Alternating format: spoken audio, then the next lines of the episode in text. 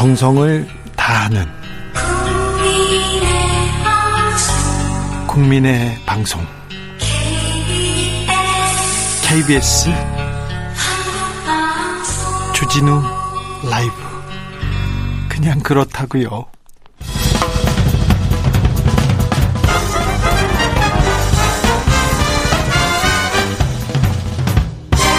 훅 인터뷰 훅 인터뷰 이어갑니다. 민주당의 조 바이든 후보가 승리의 9분 응선을 넘었습니다. 하지만 도널드 트럼프 대통령이 개표 중지 소송을 제기하면서 쉽게 패배를 인정하지 않을 것 같습니다. 선거 이유가 더 혼돈입니다.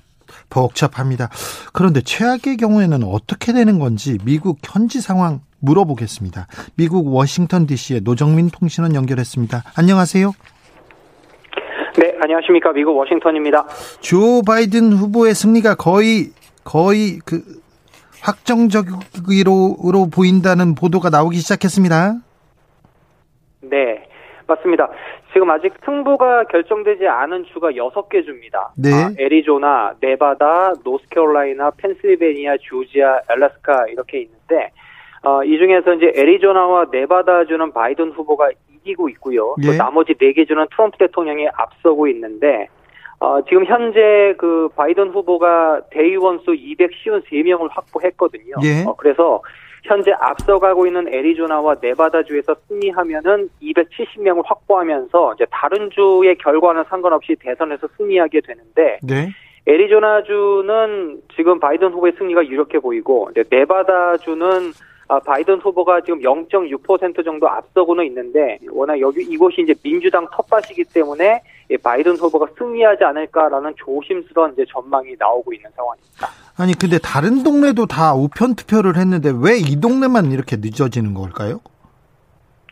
예, 지금도 계속 우편 투표가 아, 계속 지금 들어오고 있거든요. 네, 도착하고 그 있어요. 네바다주 같은 경우에는 예, 네바다주 같은 경우에는 오는 10월 12일까지 우편 투표를 받고 있어요. 네. 어, 그러다 보니까 아무래도 최종 결과가 나오기까지는 시간이 좀 걸리는 것 같습니다. 트럼프 213대 바이든 253. 어, 이 추세로라면 트럼프 대통령 재선 쉽지 않은 상황이네요. 네, 그렇죠.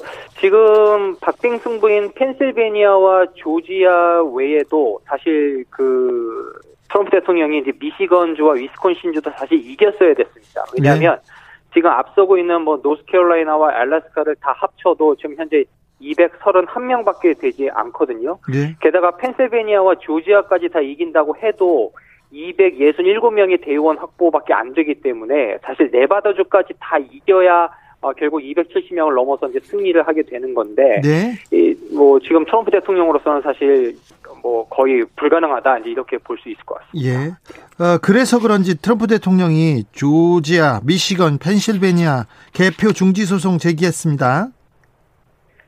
예, 맞습니다. 지금 그 미시건주 같은 경우에는 트럼프 대통령이 앞섰다가 역전을 허용했고 펜실베니아와 조지아주도 지금 굉장히 근소한 차이로 격차가 좁아지면서 이제 역전 가능성이 커졌거든요. 네. 그러다 보니까 이제 트럼프 대통령이 해당 주마다 개표 중단 소송을 제기했는데 뭐 개표 결과가 워낙 의심스럽고 인정할 수 없다라는 거죠. 그래서 여기에 대한 의미 있는 접근이 허용될 때까지 개표를 중단할 것을 요청하는 소송을 이제 지방 법원에 이제 제기를 한 건데 지금 승부가 뒤집어진 위스콘신주에 대해서도 재검표를 요청했고요. 예. 또 지금 애리조나와 네바다주에 대해서도 법적 조치를 검토 중이다. 이제 이런 소식까지 지금 속보로 전해지고 있습니다. 그래서 워낙 뭐 트럼프 대통령이 그동안 우편 투표가 부정 선거이고 문제가 많다라는 걸 주장해 왔기 때문에 이제는 어 뭐 거의 막판까지 이제 몰린 상황에서 결국은 이제 법적으로 이 문제를 해결하는 시도가 시작되지 않았느냐 이런 분석이 좀 나오고 있습니다. 그런데 뭐 경합주들은 계속 지금 개표를 진행하고 있고 펜실베니아 같은 경우에도 끝까지 남아있는 우편 투표 개표를 계속 진행하겠다 이렇게 밝혔습니다. 법으로 법적으로 가면 법정으로 가면 어떻게 되는 겁니까? 그러니까 일단 지방법원에서 이제 소송을 제기하면 지방법원이 이제 1차, 2차 뭐 지방법원을 거쳐서 나중에는 연방 대법원까지 가게 되는데 예. 그때가 되면은 연방 대법원이 뭐 지금 이 상황에 대해서는 판단을 하고 뭐 결정을 하게 되겠죠. 그러니까 그렇지 않으면 뭐 나중에 어, 끝까지 정해지지 않으면 뭐 하원에서 대통령을 선, 선출하기도 하는 그런 방법까지 가게 되는데 일단 뭐 굉장히 시간도 오래 걸리고 과정도 복잡해지고 일단은 뭐 일단 소송에 들어가게 되면 굉장히 좀 상황이 어려워지고 복잡해지는 그런 상황이 될 것 같아요. 그럴 확률도 높습니까? 굉장히 복잡하고 어려워지고 하원까지 갈 확률도? 글쎄요, 지금, 어, 지금 뭐 이제 그 하원까지 갈 확률까지는 안 가기를 바래야 되겠지만 만약에 이제 하원까지 가게 되면 지금 이제 새로 구성된 하원 구성이 트럼프 대통령으로서는 굉장히 좀 불리한 상황이 될 수 있거든요. 예. 그러면 이제 연방 대법원으로 가는 연방 대법원이 일단은 트럼프 대통령에게 유리한 이제 보수가 더 이제 장악하고 있는 그런 상황이기 때문에 막 연방 대법원까지 가는 쪽을 트럼프 대통령이 선택하지 않을까 싶은데 이제 문제는 트럼프 대통령 본인도 그런 것 같고 공화당 쪽도 그런 것 같고 사실 이게 소송으로 간다고 해서 이게 그 유리한 쪽으로 판결이 나냐 그럴 것 같지도 않아 보이고 그래서 아, 이것이 좀 어떻게 이제 전개될지는 좀 사실 저도 잘 모르겠습니다만 일단 좀 지켜보고 있는 그런 상황입니다. 또 예. 트럼프 대통령이잖아요. 다른 사람이 아니라. 그래서 물어본 겁니다. 어, 네. 미국 여론조사는 이번에도 엄청나게 빗나갔습니다. 대선 전까지만 해도 바이든 후보의 압승이 예상된다고 거의 모든 여론조사 기관, 거의 모든 언론에서 얘기했는데 결과는 그렇지 않, 않았습니다. 예, 맞습니다. 그러니까 사실 여론조사 기관의 보도에 따르면은 어, 뭐, 바이든 후보가, 어, 굉장히 압도적으로 이길 것이다. 뭐, 예. 그런, 이제, 예측을 했습니다만, 그것이 일단 좀 빗나갔고, 또 선거 직전에 지금 논란이 되고 있는 러스트벨트라고 해서 미시건이나 위스콘신, 펜실베니아, 이제 이곳은 바이든 후보가 뭐, 적게는 5%에서 많게는 10%까지 앞설 것이다 이런 여론, 여론조사가 많았는데, 네. 정작 뚜껑을 열어보니까 이제 1, 2%밖에 차이가 안 나면서 지금 트럼프 대통령에게는 어떻게 보면 이 부정선거 아니야라는 명분을 제공한 셈이 됐거든요. 네. 게다가 좀 틀린 기관 곳도 많습니다. 이제 플로리다주 같은 경우에도 바이든 후보의 승리를 점쳤는데 오히려 졌고요. 주요 경합주인 뭐 오하이오나 노스캐롤라이나 조지아주도 바이든 후보가 이기는 것으로 원래는 조사가 됐는데 모두 트럼프 대통령이 이겼거나 지금 앞서고 있는 상황인데 어 이제 그 이거 좀 분석을 더 해봐야 되겠습니다. 아무래도 여론조사 기관들의 어떤 조사 방식이나 샘플링의 문제도 있겠지만 어, 이번에 트럼프 대통령의 표가 이제 6,800만 표로 48%의 지지율을 받았거든요. 네. 그러니까 여론조사에서는 늘 40% 초반이라고 그랬는데 네. 역시 이- 이것도 그만큼 숨어 있는 트럼프 지지자들의 그 어떤 민심을 놓쳤다 이렇게도 볼 수가 있겠고 또 트럼프 대통령이 선거 막판에 어떤 지심을 발휘한 그런 측면도 있겠다 이런 분석도 좀 나오는 것 같습니다. 여론조사 기관들이 계속 분석을 못 해놓고 항상 샤이 트럼프가 많았다 이 얘기만 하는 것 같아요. 어, 어느 정도 대선 승패의 윤곽이 나타나고 있습니다. 양 후보 측 분위기가 좀 사뭇 다르죠? 예, 지금 뭐 좀 다릅니다. 일단 그 여러 가지 이제 언론 보도에 나오는 이제 백악관의 분위기는 일단 많이 어둡다고 하고요. 예. 제가 또 계속 그 트럼프 대통령의 트위터도 좀 보고 있는데 계속 뭐 우편 투표의 부정 선거, 뭐 개표 과정의 의혹을 계속 지금 제기하고 있습니다. 네. 또 이게 들리는 소식에 의하면은 이제 공화당 지도부에 대한 지지도 지금 호소하고 있는 것 같은데 네. 백악관 내에서 들려오는 소식은 이 공화당 내부에서도 워낙 이 소송 제기나 이제 의혹이 너무 근거가 없으니까 이 트럼프 대통령에 대한 인내심을 잃고 있다 이런 반응까지 전해지고 있어요. 네. 그런데 아 이제 바이든 후보 측은 어제 오후에도 직접 이제 연설을 했습니다만 지금은 뭐 선거 승리를 선언하지 않겠지만 이제 모든 개표가 끝나면 본인이 이길 것을 확신한다. 그러면서 이제 우편 투표 뭐 개표는 뭐 끝까지 계속 어 진행돼야 된다 이렇게까지 이야기를 했는데 제가 이제 뭐 바이든 캠프 쪽에 뭐 이메일 같은 것도 좀 받아보니까 이제 소송 전도 준비하는 것 같아요. 그래서 후원자들에게 서포터들에게 뭐 이게 좀 도네이션도 받는 것 같고 뭐 이런 움직임도 시작이 됐습니다. 아, 끝날 때까지 끝난 게 아닌데 지켜봐야 되겠네요. 아무튼 어제 빵빠레까지 울리면서 거의 승리를 확 정적이라고 선언한 트럼프 대통령의 모습이 네. 눈에 선합니다. 자, 그런데요. 네. 그런데 이렇게 불복 가능성이 높아지면서 우려했던 대로 극성 지지층의 폭동, 충돌 가능성 커지지 않을까 걱정인데요. 그런 움직임은 없나요? 예, 뭐 지금 이제 언론 보도를 보니까 이제 밤새 그 주요 격전지 경합주들을 중심으로 해서 이제 산발적으로 시위가 발생했다 이런 보도들이 좀 전해지고 있거든요. 예. 어, 사실 그, 지난 4일 새벽에도 이제 트럼프 대통령이 그때 당시에 이제 우세한 것으로 나타나면서 뭐, 워싱턴 DC나 캘리포니아, 워싱턴 주, 뭐 이런 곳에서 산발적인 시위가 있긴 했습니다만, 뭐 폭동 수준까지는 아니었습니다. 그렇죠. 그런데 네. 지금 이제 대선, 예. 그런데 지금 대선 결과 불복이 좀 약간 그렇게 기정사실화 되는 것 같고, 이제 소송전까지 번지면서, 앞으로 대선 결과에 대한 혼란이 더 커질 수밖에 없는 상황이 됐잖아요. 그러다 네. 보면 역시 이제 민주당이나 공화당 양당의 어떤 극성 지지층의 시위나 폭동도 발생할 수 있는 가능성이 충분히 있기 때문에 지금 경찰 당국도 긴장하면서 지금 상황을 주시하고 있는 것 같습니다. 아니 그런데요. 최종 선거 결과는 언제쯤 알 수 있습니까? 언제쯤? 예, 뭐 사실 그 바이든 후보가 이제 네바다주에서만 승리하면 뭐 승패는 이미 결정이 난 건데 네. 지금 우편 투표 유효 기간이 각 주마다 달라서 아마 시간이 좀 걸릴 겁니다. 근데 네바다주 같은 경우에는 뭐 내일은 그러니까 오늘이죠. 지금 새벽이니까 오늘은 개표를 좀 하지 않겠다, 좀 쉬겠다, 뭐 이렇게까지 이야기를 했어요. 이 와중에 또 쉬어요. 펜실베니아주 예 그런 것 같습니다. 왜냐하면 계속 이제 그, 들어오고 있고 예. 또 펜실베니아주 같은 경우에는 어, 대선 날부터 3일 이후니까 이제 금요일까지 도착한 것을 인정하기 때문에 최소한 금요일까지는 기다려봐야 될 것 같고 네바다주는 11월 10일까지 우편 투표를 받거든요. 근데 노스캐롤라이나는 11월 12일까지 우편 투표를 받고 아이고야. 예. 그러니까 이 주- 예. 예, 근데 이 주들이 모두 경합주이기 때문에 확실한 개표 결과는 글쎄 뭐 이번 주말에서 길게는 다음 주 초까지는 돼야 하지 않겠나 싶은데 중요한 거는 이제 트럼프 대통령이 뭐 개표 결과가 나와도 여기에 대해서 불복하고 소송전으로 갈 거니까 예 그만큼 당선인 발표가 늦어지고 여러 가지 불확실성을 겪을 수밖에 없지 않나 싶습니다. 네, 어제 중요한 선거가 또 있었습니다. 상원, 하원 수- 선거 결과는 어떻게 됐습니까? 예, 저 상원은 좀 100석 가운데 35석을 놓고 선거가 치러졌는데 아직도 뭐 역시 우편 투표가 있어서 이제 최종 결과는 나오지 않았습니다만 이제 공화당이 상원 5당 차지할 것으로 예상이 되고 있고요. 네. 하원은 435석 전원에 대한 선거가 치러졌는데 역시 민주당이 다수당을 차지할 것 같습니다. 그래서 민주당이 원래 이제 대통령 상원 모두 차지하기를 기대했는데 상원은 내줄 가능성이 커졌고 또 하원은 뭐 다수당을 유지하면서 아무래도 이제 앞으로 이민이나 뭐 증세 문제 이런 현안에서 역시 상원 간에 민주공화당 간에 치열한 기싸움이 또 있지 않겠느냐 이런 예상이 좀 나오고 있습니다. 네. 한국계 후보들은 어떻게 됐습니까? 예, 지금 한국계 후보가 연방 하원에 이제 다섯 명이 출마를 했는데 이미 그 뉴저지주의 앤디 김 후보를 비롯해서 이제 워싱턴주에서도 한국계 혼혈인 여성이 이제 당선이 돼서 이미 두 명이 당선이 됐고 캘리포니아주에서 이제 세 명이 출마를 했는데 두 명은 현재 앞서고 있고 이제 한 명은 약간 이제 좀 뒤처지고 있거든요. 그래서 최대한 뭐 가능하면 네명의 한국계 연방 하원 의원이 배출될 수 있지 않을까 여기에 대한 가능성도 커지고 있고요. 그만큼 기대감도 좀 커지고 있습니다. 잘 들었습니다. 지금까지 미국 워싱턴의 노정민 통신원이었습니다. 감사합니다. 예, 고맙습니다. 라디오 정보센터 다녀오겠습니다. 정한나 씨.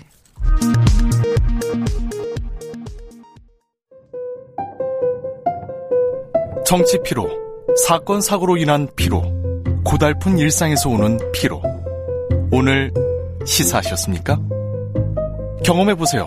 들은 날과 안 들은 날의 차이. 여러분의 피로를 날려줄 저녁 한 끼 시사. 추진우 라이브.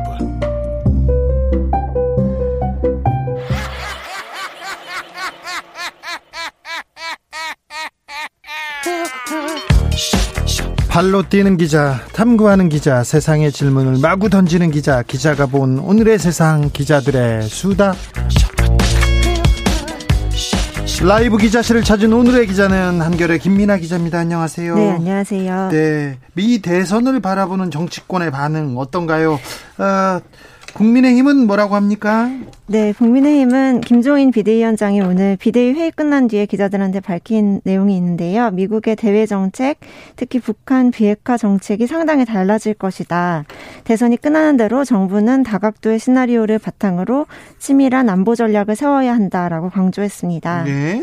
주호영 대표도 한마디 했더라고요. 네, 주 대표는 북핵 문제는 비핵화가 먼저 진전돼야 한다는 입장인데 바이든이랑 지금 승리가 거의 예상되고 있는 바이든과 국민의힘이 비슷한 측면이 있다라고 밝혔습니다. 아, 바이든과 국민의힘이 통한다. 네, 그렇습니다. 네. 민주당에서는요? 네, 민주당은 아무래도 한반도 평화 프로세스를 계속적으로 이어가야 된다는 점을 강조했는데요. 김태년 민주당 원내대표는 뭐 당초 트럼프 정부보다는 바이든 정부가 들어서면 북미 관계가 순탄치 않을 것이라고 예측이 나왔는데 그걸 좀 반박을 하면서 미국 정부가 남북미 대화를 재개할 요건을 만들어야 된다. 종전선언 결의안의 통과는 미국의 큰 메시지가 될 것이다라고 좀 메시지를 던진 모습이었습니다. 민주당에서는 뭐 저 새로 정부가 꾸려지면 뭐 대책을 강구하려고 지금 이미 준비를 해놨다고 하죠? 네, 맞습니다. 그 당내 한반도 테스크포스가 있는데요. 송영길 지금 외통 위원장이죠. 네. 단장으로 계시는데 방미단을 꾸려서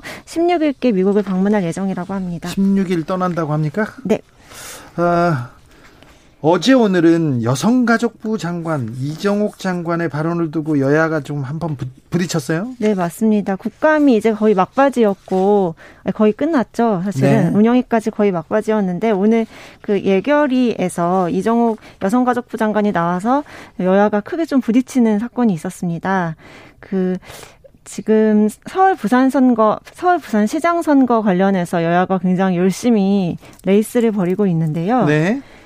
어, 이종욱 장관이 아, 이종욱 장관에게 한 그 윤주경 국민의힘 의원이 이 서울시장, 서울시장, 부산시장 보궐선거 치르는 비용에 대해서 어떻게 생각하느냐라고 밝히자 이 장관이 국민 전체가 성인지 감수성을 집, 집단적으로 좀 학습할 기회 있다 이렇게 말을 해서 네. 논란이 굉장히 커졌습니다. 뭐라고 논란이 있었어요? 일단 윤주경 의원 같은 경우에는요 이 발언을 듣고 그럼 838억 원의 선거 비용이 피해자나 여성들에게 미칠 영향을 생각해 보셨느냐라고 되물었고 이 장관은 뭐 국가에 굉장히 큰 새로운 예산이 소요되는 사건을 통해서 역으로 국민 전, 전, 전체가 성인지 감수성에 대한 직 집단 학습을 할 기회가 되지 않을까 한다라고 답을 해서 국민의힘에서는 논평도 굉장히 여러 건 내고 크게 반발했습니다. 여당에서 뭐라고 합니까?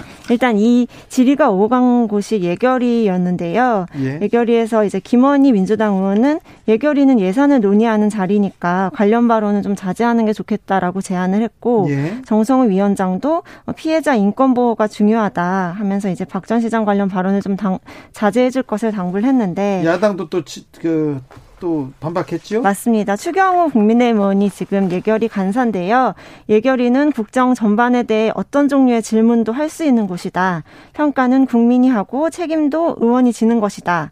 뭐 어떤 발언을 제약하거나 어떤 건 질문하고 다른 건 안 된다는 식으로 하는 건 매우 곤란하다라고 반박을 하면서 좀 일단락이 됐습니다. 논평을 많이 냈다는데 논평에서는 어떤 내용을 지적했습니까? 네, 황교안 국민의힘 부대변인 논평에서요. 대체 여성가족부가 누구를 위해 존재하는 것이 것인지 모르겠다.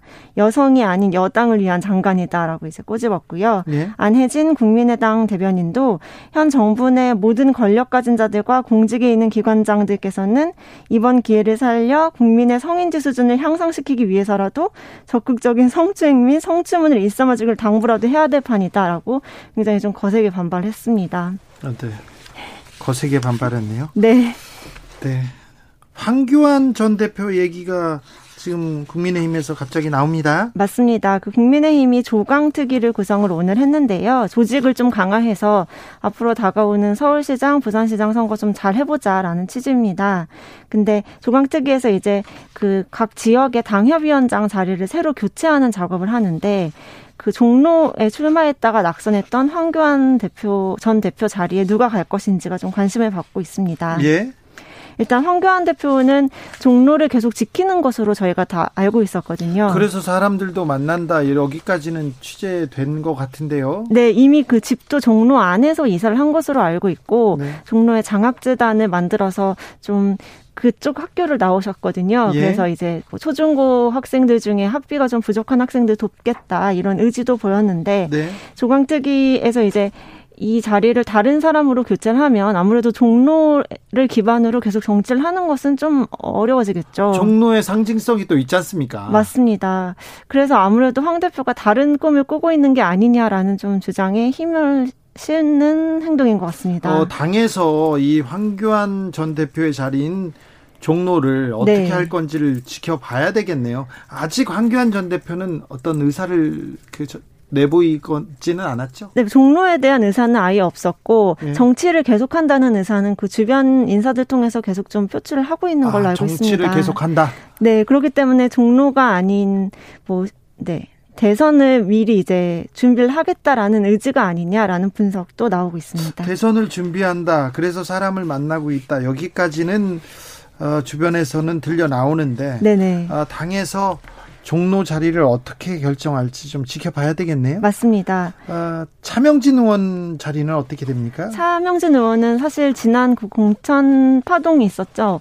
당 그 공천에는 공천을 통해서 부천병에 출마를 하려다가 이제 말 네. 언행을 네. 잘 못하는 바람에 바로 그 선거 직전에 예. 징계를 받았었는데요. 그때 바로 당을 탈당한 것으로 알고 있습니다. 아, 그렇기 그래요? 그 때문에 그 자리가 비었네요. 예, 그렇기 때문에 그 자리가 비었는데 이제 그 자리에도 누가 들어갈지가 좀 관심을 받고 있고요. 그 두 자리 외에도 12곳 정도가 지금 비어 있습니다. 그 중에는 뭐 그 관악갑이었죠. 그때 또 뭐 노인들에 네네, 네, 대해서 바, 발언을 했던 그 네. 자리도 있고요. 뭐 사실 수도권 자리에 당협위원장 맡는 게 최근에 국민의힘 의원들 사이에서는 굉장히 힘든 일이라고 하더라고요. 예. 그래서 좀 누가 이 자리를 차지할지에 관심이 쏠리고 있습니다. 아 자리가 많이 비는군요 수도권에서. 네 맞습니다. 수도권이어서 네네. 좀 힘든가 보네. 수도권 지지율이 많이 올랐다고 고무되어 있던데요 국민의힘에서는. 네, 근데 좀 내부에서는 1위비 하면 안 된다라는 얘기가 많고요. 네. 그 뭐 앞으로 이제 국민의힘에서 이미 그 공, 경, 경선 준비위를 꾸렸기 때문에 수도권 중심으로 좀 으쌰으쌰하는 분위기는 만들어질 것 같습니다. 네. 국민의힘 내부에서 금태섭 전 의원에 대한 얘기가 많이 나옵니까? 관심이 있습니까? 네. 많이 나오고 있고 최근에 그 초선 의원들 모임에서 금태섭 전 의원을 강사로 초빙을 했다는 사실이 알려지면서 어떻게 좀두 진영이 어떻게 만나는지가 금태섭 전 의원이 거기 간답니까? 아, 네. 가기로 했습니다. 아, 그래요? 예. 그냥 그 일방적인 그 얘기는 아니고 서로 지금 좀 교감이 있네요. 근데 사실 금전 의원 같은 경우에는 국민의힘으로 갈 가능성은 굉장히 없다라고 추, 추, 주변 측근들 통해서 많이 말을 했었는데 네. 이번에 이제 초선 의원들 만나는 것은 5년 전에 금전 의원이 냈던 책 이기는 야당을 갖고 싶다라는 그 책의 내용에 기반해서 내가 뭐 야당이 어떻게 이기는지를 알려주겠다 이런 취지의 그 강연을 하는 방식으로 만나게 된 거거든요. 네, 아무튼 국민의힘 의원들한테 강연을 한다 이거 좀 재밌네요. 그렇죠. 네. 아마 기자들도 엄청 많이 그리고 또 몇 가지 얘기를 가지고 또 어, 민주당을 비판했다. 그리고 또 아, 야당에 대해서 어떤 걸 조언했다 이런 기사가 쏟아지겠네요. 맞습니다. 근데 그걸 알면서 금전 의원도 갔고요. 네, 그건 확실히 그런 거죠. 네. 같이 사진 찍힐 걸 알고 갔다는 점은 확실합니다. 어, 네, 이거 재밌습니다. 이날 또 어떤 일이 있을지. 김 전 의원은 그 탈당 이후에 기사가 많이 나와서 굉장히 좀 정치인으로는 흐뭇한 것 같습니다. 아, 지금까지 기자들의 수다 한결의 김민아 기자였습니다. 감사합니다. 감사합니다. 교통정보센터 다녀올게요. 김은아 씨. 테이크아웃 시사 나왔습니다.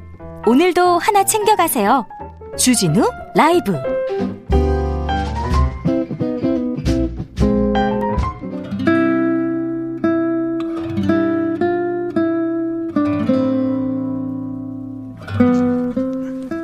참나무, 자작나무, 마른 잎사귀를 밟으며 첫눈이 내립니다.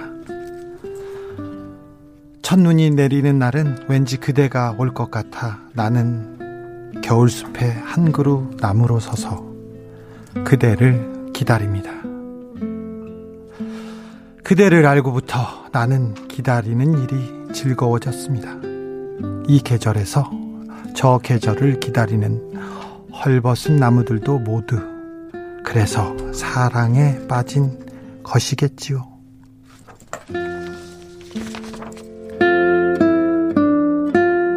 오늘은 특별히 깊어가는 가을 멋있는 시를 만나는 시간을 가졌습니다. 늦가을 특집입니다.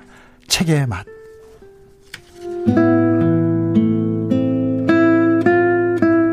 연어, 연탄 한 장, 아무것도 아닌 것에 대하여 외로울 때는 외로워하자.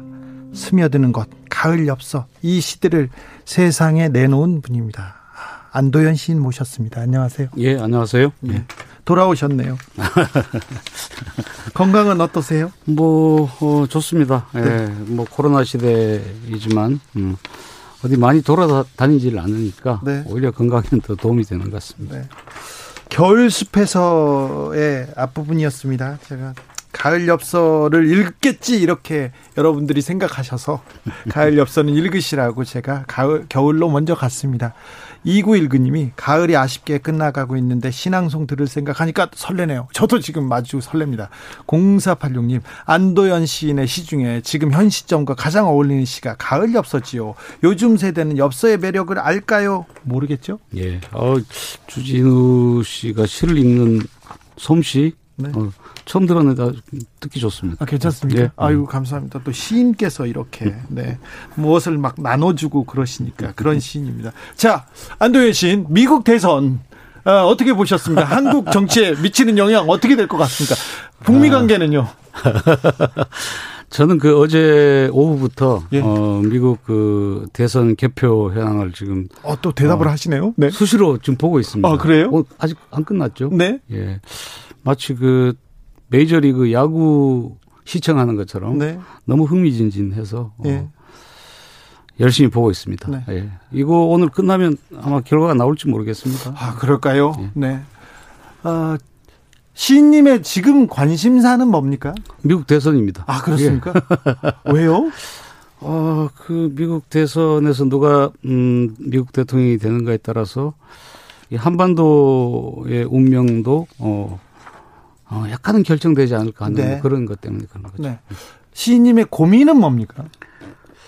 요즘은 음, 요즘 그 학교에서 네. 어, 이제 대면 강의를 저는 격주로 하거든요. 네. 그래서 학교를 나갔는데 내가 내 학교에 나가서 내 학생들을 가르친다는 생각이 잘 안 드는 거예요. 왜요? 너무나 오랜만에 학교를 나가. 아, 네. 그래서 그 이 낯선 학생들하고의 관계를 아, 이거 어떻게, 뭐 제가 어떻게 할 수 있는 방법이 없어서 그게 고민입니다. 네. 음, 올해 초에 이제 이사 가셨어요. 삶이 털을 옮기셨습니다. 고향으로 가셨죠? 네네. 네. 그, 제가 뭐, 전라북도 전주 지역에서 한 40여 년 살다가 네. 제 고향인 경북 예천으로 이제 이사를 갔습니다. 네. 네. 아, 그 어떠세요? 어, 아파트에서 거의 뭐 평생을 이제 살다가 네. 땅에 이렇게 발을 붙이고 살게 된 거죠. 아. 어. 어, 저는 좋습니다. 저희 집사람은 낯선 곳에 가서 좀, 네. 어, 낯설고 이렇게 좀 무서워하기도 하는데, 네. 저는 매일 아침에 일어나서 새소리 듣고, 네. 어, 또 닭을 몇 마리 키우거든요. 아, 그래요? 아침, 저녁으로 닭 모이 주고, 뭐, 네. 저는 좋습니다. 네.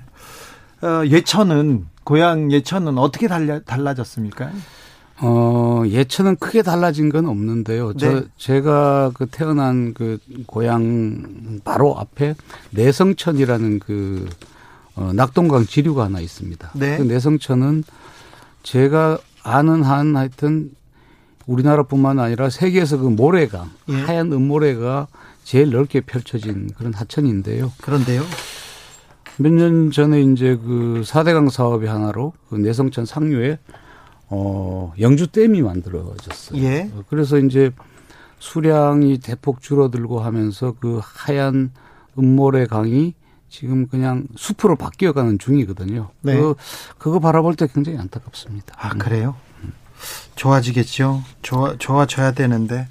아, 오늘 책의 맛은 특집의 특집입니다. 안도현 시인과 작은 시 콘서트 열고 있습니다. 늦가을 시를 만나기 참 좋은 때죠, 지금? 그 그렇죠. 좀 네. 시적인 시간이죠 지금. 낙엽이 우수수 떨어집니다. 머리카락도 우수수 떨어지고요. 아, 온기가 그립습니다. 어, 그러, 그리워 죽겠어요. 아, 왜 이렇게 힘든가, 막 그렇게 생각합니다. 그래도 시인님이 오셔가지고 제가 아주 기다리고 있었습니다. 여러분들도 많은 분들이 기다리고 있는데요. 여러분들이 좋아하는 안도연의 문장 보내주십시오. 제가 시인님께 좀 낭송해달라고 졸라보겠습니다. 샵 9730, 짧은 문자 50원, 긴 문자는 100원. 콩으로 보내시면 무료입니다. 아, 제가 진행하는 프로에 나오니까 좀 어색하죠. 아니요, 뭐 상당히 그 처음에 나 이거 몇 번 들었거든요. 네. 어, 그때보다 훨씬 부드러워지고 어, 또 정치 이야기를 오늘 많이 안 해서 좋습니까? 네. 전 좋습니다. 아, 좀 부드러워지고 좀 나아져야죠. 그렇게 하면 안 되죠. 네. 그런가요? 예. 97, 좀 나아졌습니까, 확실히? 아, 요즘 좋아진 것 같습니다. 네, 네. 예. 이제 방송인이라고 불러도 될 것 같아요. 아, 그래요? 네. 네. 9772님께서 혼잡한 마을버스 퇴근길입니다. 간간히 들리는 주진우 안도현 시인의 목소리. 반갑네요. 아이고, 감사합니다. 고호님은 스며드는 것 읽을 때마다 울어요. 네. 아, 스며드는 것 낭독 부탁드립니다. 1928님도 이렇게 보냈는데요. 제 가슴 아프게 좋아하는 시입니다. 그저 언어로 표현했을 뿐인데 마치 간장을 울컥울컥 마시며 죽어가는 느낌이 드는 시입니다. 간장을 울컥울컥 마시며 죽어가는 느낌? 아, 안시인님을 존경하고 사랑할 수밖에 없네요. 이렇게 얘기합니다. 아이고 고맙습니다. 스며가 스며드는 것 스며드는 것이라는 시는 이제 음식으로서 간장 게장을 쓴 거거든요. 네. 저는 음식으로서 간장 게장을 썼는데 그걸 읽은 분들이 그 꽃게 엄마와 네. 그 주황빛이 나는 그 알과의 관계를 시에다 썼기 때문에 네. 거기서 뭔가를 자꾸 느끼시는 거 그런 것 같아요. 예. 그렇게 울어요. 아니 간장게장인데 간장게장에 대한 시면 어, 좀 간장게장 먹고 싶다 이런 생각을 해야 되는데 시를 잘못 쓰신 건 아닌가요? 제가 뭐라고 할까 이 뭐 트릭이라고 하기는 그렇고요. 어. 이렇게 내시에 좀 음, 낚였으면 좋겠다 이런 마음은 있었죠. 아, 네. 예. 일단 스며들었습니다. 예. 시인님 스며드는 것 좀 한번 읽어볼까요? 네. 예. 아, 스며드는 것. 꽃게가 간장 속에 반쯤 몸을 담그고 엎드려 있다. 등판에 간장이 울컥울컥 쏟아질 때 꽃게는 뱃속에 알을 끼안으려고 꿈틀거리다가 더 낮게 더 바닥 쪽으로 웅크렸으리라. 버둥거렸으리라.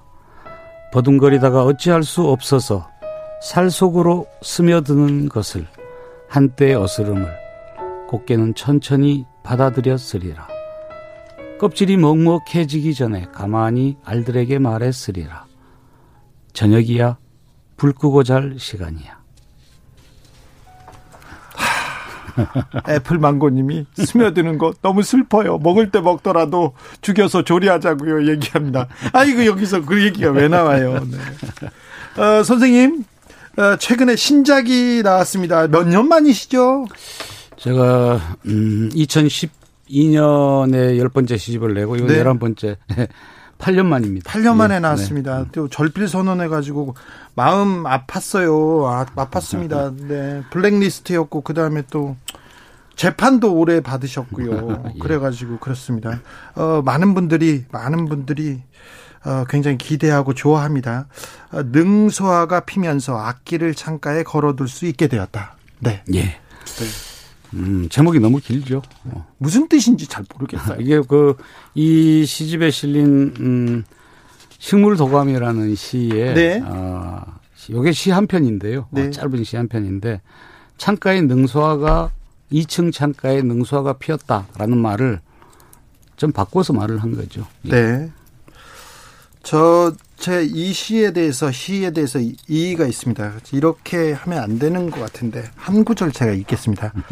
아들아, 여자친구에게 혹여 점수 따고 싶거든. 제비꽃 꽃반지 만드는 법 배워두거라. 아, 여자친구한테 점수 따고 싶거든. 제비꽃 꽃반지 만드는 법 배워두거라. 요새는 제비꽃 꽃반지 안 좋아합니다. 그게 안 좋아하는데. 네? 네? 안 좋아하는데 남들이 잘 모르고 안 좋아하는 것을 해줄 때 네. 오히려 그 아들의 여자친구는 더 감동하지 않을까요? 아, 그래요? 네. 아, 또 시인이 말하니까 또, 아, 또 다르네요. 제가 제일 이 시집에서 이번 신작에서 제일 좋아하는 시는 꽃밭의 경계입니다. 예. 제가 한 소절 읽겠습니다. 꽃밭을 일구려고 괭이로 땅의 이마를 때리다가 날 끝에 불꽃이 울던 저녁도 있었어라. 꽃밭과 꽃밭 아닌 것에 경계로 삼으려고 돌을 주러 다닐 때 계곡이 나타나면 차를 세우고 공사장을 지날 때면 목 빼고 기웃거리고 쓰러지는 남의 집 대빵만한 주춧돌에도 눈독을 들였어라. 물된 논에 로타리 치는 트랙터 지나갈 때 그 뒤를 공중공중 쫓는 백로의 눈처럼 누나를 희번덕 거렸어라. 꽃밭에 심는 것들을 궁리하는 일보다 꽃밭의 경계를 먼저 생각하고 돌의 크기와 모양새부터 가늠하는 내 심사가 한심하였어라. 하지만 좋았어라. 돌을 주워들 때 형색이야 손바닥 붉은 장갑이지만 이 또한 꽃을 옮기는 일과도 같아서 나는 한동안 아득하기도 하였어라. 그렇다면 한낱 돌덩이가 꽃이라면 돌덩이로 가득한 이 세상은 꽃밭인 것인데 거기에까지 생각이 다다르자 아무 욕심이 없어졌어라. 너와 나 아닌 것들의 경계를 짓고 여기와 여기 아닌 것들의 경계를 가르는 일을 돌로 누를 줄 모르고 살아왔어라. 꽃밭과 꽃밭 아닌 것의 경계는 다 소용없는 것이기는 하지만 경계를 그은 다음에 꽃밭 시장에 나서는 것도 나쁘지 않은 일이라고 결론을 내렸어라. 씨보다 목소리가 좋았어요. 아, 네. 진심입니다. 예. 아, 네. 아이고, 감사합니다. 아, 너무, 너무 잘 읽었어요. 네. 제가 오래 기다렸습니다. 저 말고 기다리는 분들이 굉장히 많았습니다. 아, 그렇습니다. 네. 예. 그동안 글을 쓰시기는 썼죠?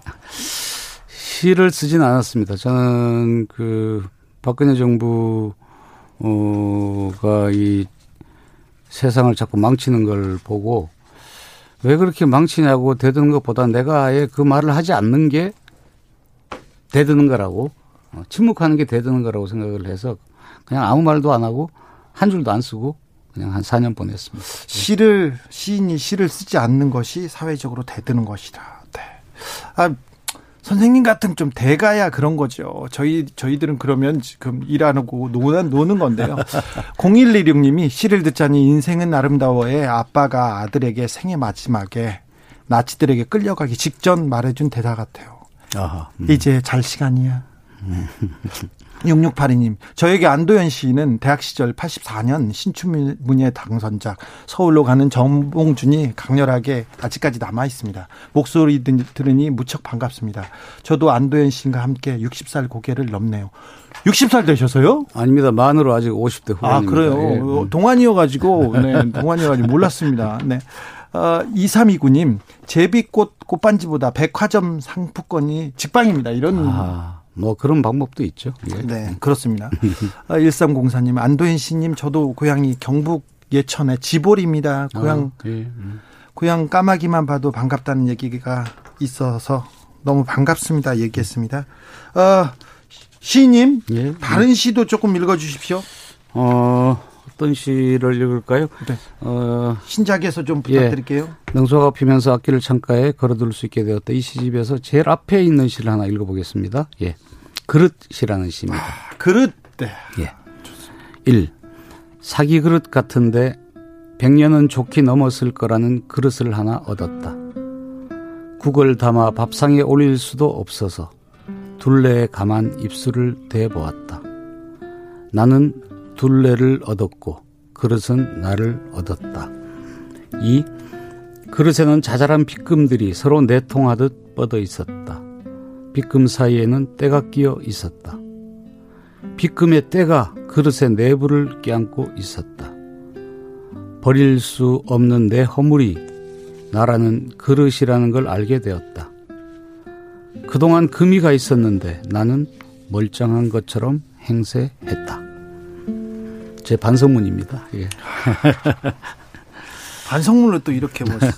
저 저자의 말 중에 갈수록 내가 시를 쓰는 사람이 아닌 것 같다. 나는 누군가 불러주는 것을 받아 적고 그가 말하고 싶은 것을 대신 말하는 사람일 뿐 내가 정작 말할 수 있는 것은 없다는 걸 깨닫는다. 아, 누군가 불러주는 것을 받아 적는다.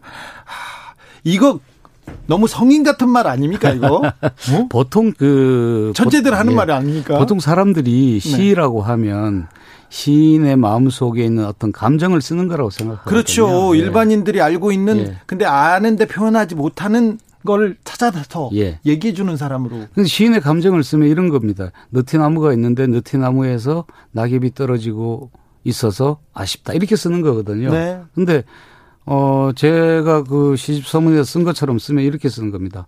내 몸에서 느티나무 이파리들이 떨어지고 있다. 이렇게 쓰는 거거든요. 예. 그러니까 느티나무 어가 되어서 쓰는 거지 내가 시를 쓰는 시인으로 쓰는 게 아니라는 거죠. 네, 알겠습니다. 분리수거 대장님, 헐 도대체 시인은 세상을 보는가 마음이 우리랑 완전히 다르네요 얘기합니다. 그렇지는 않습니다. 그렇지는 않고요. 어, 시인들은 보통 사람들보다는 조금 더 세심하게 보고 네. 조금 더 정, 정교하게 보고 네. 어, 그런 디테일의 차이인 것 같습니다. 예. 아, 네. 시를 쓰신 지 30년이 넘었죠? 그런 것 같습니다. 네. 첫 번째 시를 쓰던 때 생각이 납니까? 어, 제가 습작 시절을 보낸 80년대는 그 내가 쓰는 시가 이 세상에 어떻게 기여해야 되는가 이걸 뭐 너무 많이 생각할 때였고요. 네. 어. 지금은 세상이 어떻게 돌아가든지 상관없이 대부분 시인들이 그렇습니다. 자기 시를 그냥 쓰려고 합니다. 네. 요즘. 네. 아 그렇습니다. 네. 어, 시인님께서 백석 시인 좋아하고요. 저도 저는 안도현 시인과 백석 시인을 좋아해가지고. 아이고. 에, 세상이 바뀌면 좀 남북의 관계가 이렇게 이어지면 안도현 신이 떠나는 백석길 북에서 돌아가셨거든요. 그 길을 제가 따라가려고. 제가 아유 같이 가십시다. 네, 네. 그렇게 음. 계속 약조를 하고 왔는데 남북 관계가 좀 막혀가지고. 그러니까 남북 관계가 숨통이 조금만 트이면 네. 저는 제일 먼저 그 북쪽에 가서 네. 어, 백석신이 살았던 흔적들을 좀 어. 공부도 하고 알아보고 네. 좀 네. 그러고 싶어요. 같이 가십시다. 네, 제가 쫓아가가지고 주진우 라이브에서 잘 알려드리겠습니다. 네. 2122님이 저는 예천 용무면입니다. 퇴근길 잘 됐습니다. 네. 어, 443, 4, 4443님이 안도현 시인님 시는 어떻게 쓸 수 있는 건가요? 저도 학창 시절에 끄적인 낙서가 모두 시였는데 지금 통크를 못 쓰겠어요. 얘기합니다. 음. 시를 아마 못 쓰고 계신다면 시를 아마 안 읽고 계실 것 같습니다. 예. 어, 시를 저는 학교에서도 늘 그렇게 이야기하는데 많이 읽은 사람이 시를 많이 쓸 수밖에 없다. 아, 이게 이 답밖에 없습니다. 네. 많이 읽어도 잘 안 나옵니다. 어, 조금만 더 읽으면 나오게 될 거예요. 아, 그렇습니까? 예. 자, 시인님한테 또 시를 또 부탁드리겠습니다. 어떤 또 시를 읽어주시겠습니까? 어, 오늘 시를 좀 많이 읽네요. 너무, 네. 어, 긴 시 말고 짧은 시 한 편 읽겠습니다. 네. 예. 음. 수치에 대하여 나는 집을 접었다가 폈다 한 적이 없었다.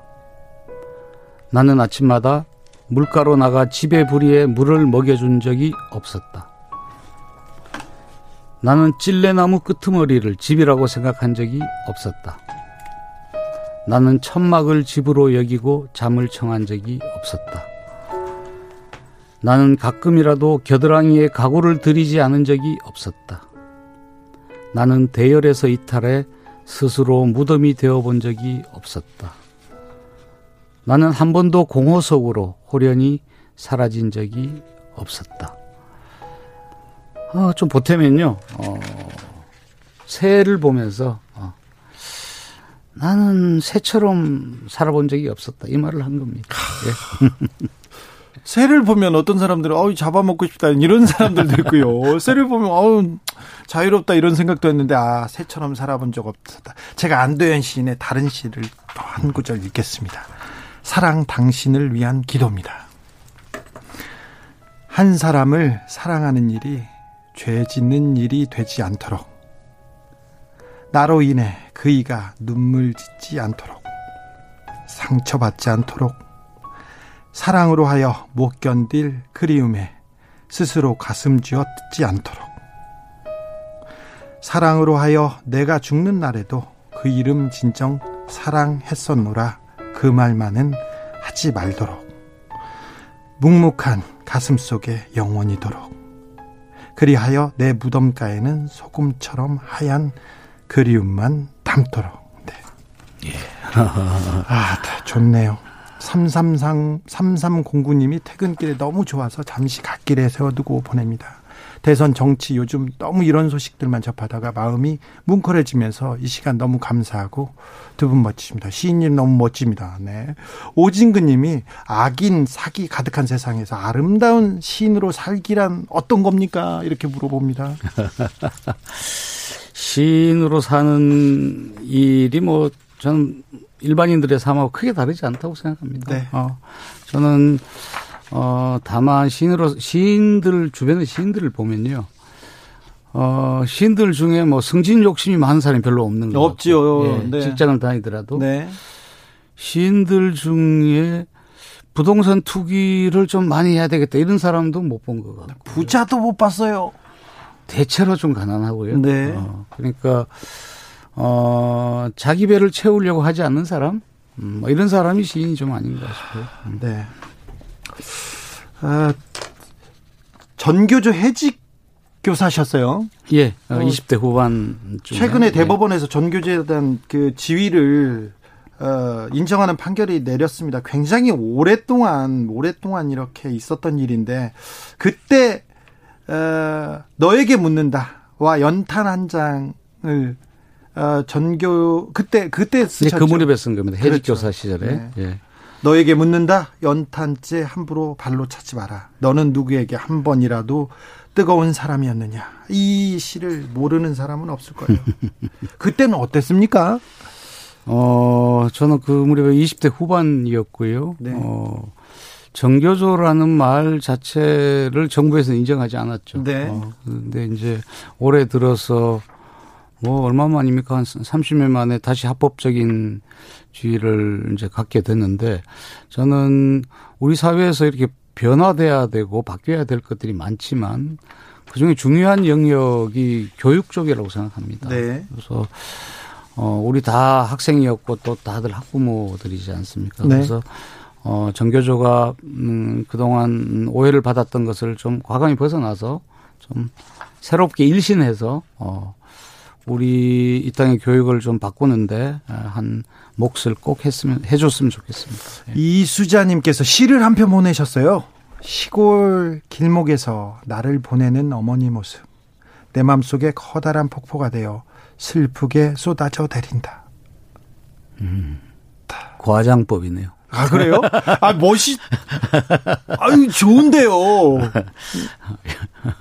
제재님이 퇴근, 퇴근길 너무 따뜻합니다. 이렇게 얘기합니다. 어, 시인님, 네. 음. 요새는 어떤 책 읽으세요? 어떤 책 요새 아, 본책 중에? 저는 최근에 본 책 중에 네. 음, 권태웅이라는 그 동시인이 있었습니다. 네. 그 권태웅은 어 충주 충북 충주 출신인데 유명한 작품으로 감자꽃이라는 시가 동시가 있어요. 네. 뭐 하얗게 핀 것은 뭐 하얀 감자 뭐 이렇게 시작하는 유명한 시가 있는데 그분의 전집을 요즘 보면서 아, 아 이분이 좀 더 이분이 한 30대에 그 폐병을 얻어서 전쟁 중에 돌아가셨거든요. 아, 네. 좀 오래 살아서 어린이들을 위한 동시를 더 많이 썼으면 아, 그 후에 어린이들의 마음이 훨씬 더 좋은 방향으로 바뀌지 않았을까. 그런, 아. 예. 권태영을 좀 읽고 있습니다. 네. 그렇습니까? 네. 권태영 저도 찾아보겠습니다. 네. 여러분도 좀 찾아봐 읽어봐 주세요.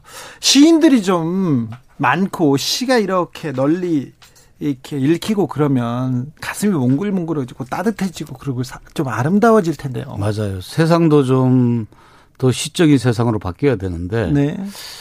왜 시인들은 많은데 대한민국에 어, 대한민국은 왜 시적인 나라가 안 될까? 저도 맨날 그게 고민입니다. 네. 그래서 어 저는 시를 쓴 사람이지만 시를 쓰는 사람보다는 시를 읽는 사람이 훨씬 더 많아져야 되지 않을까 네. 생각을 해봤습니다. 네. 그래야만 어 이웃의 문제도 그렇고 뭐 친구와의 관계도 그렇고 이게 좀 이런 것들이 시적으로 좀 바뀌지 않을까. 예.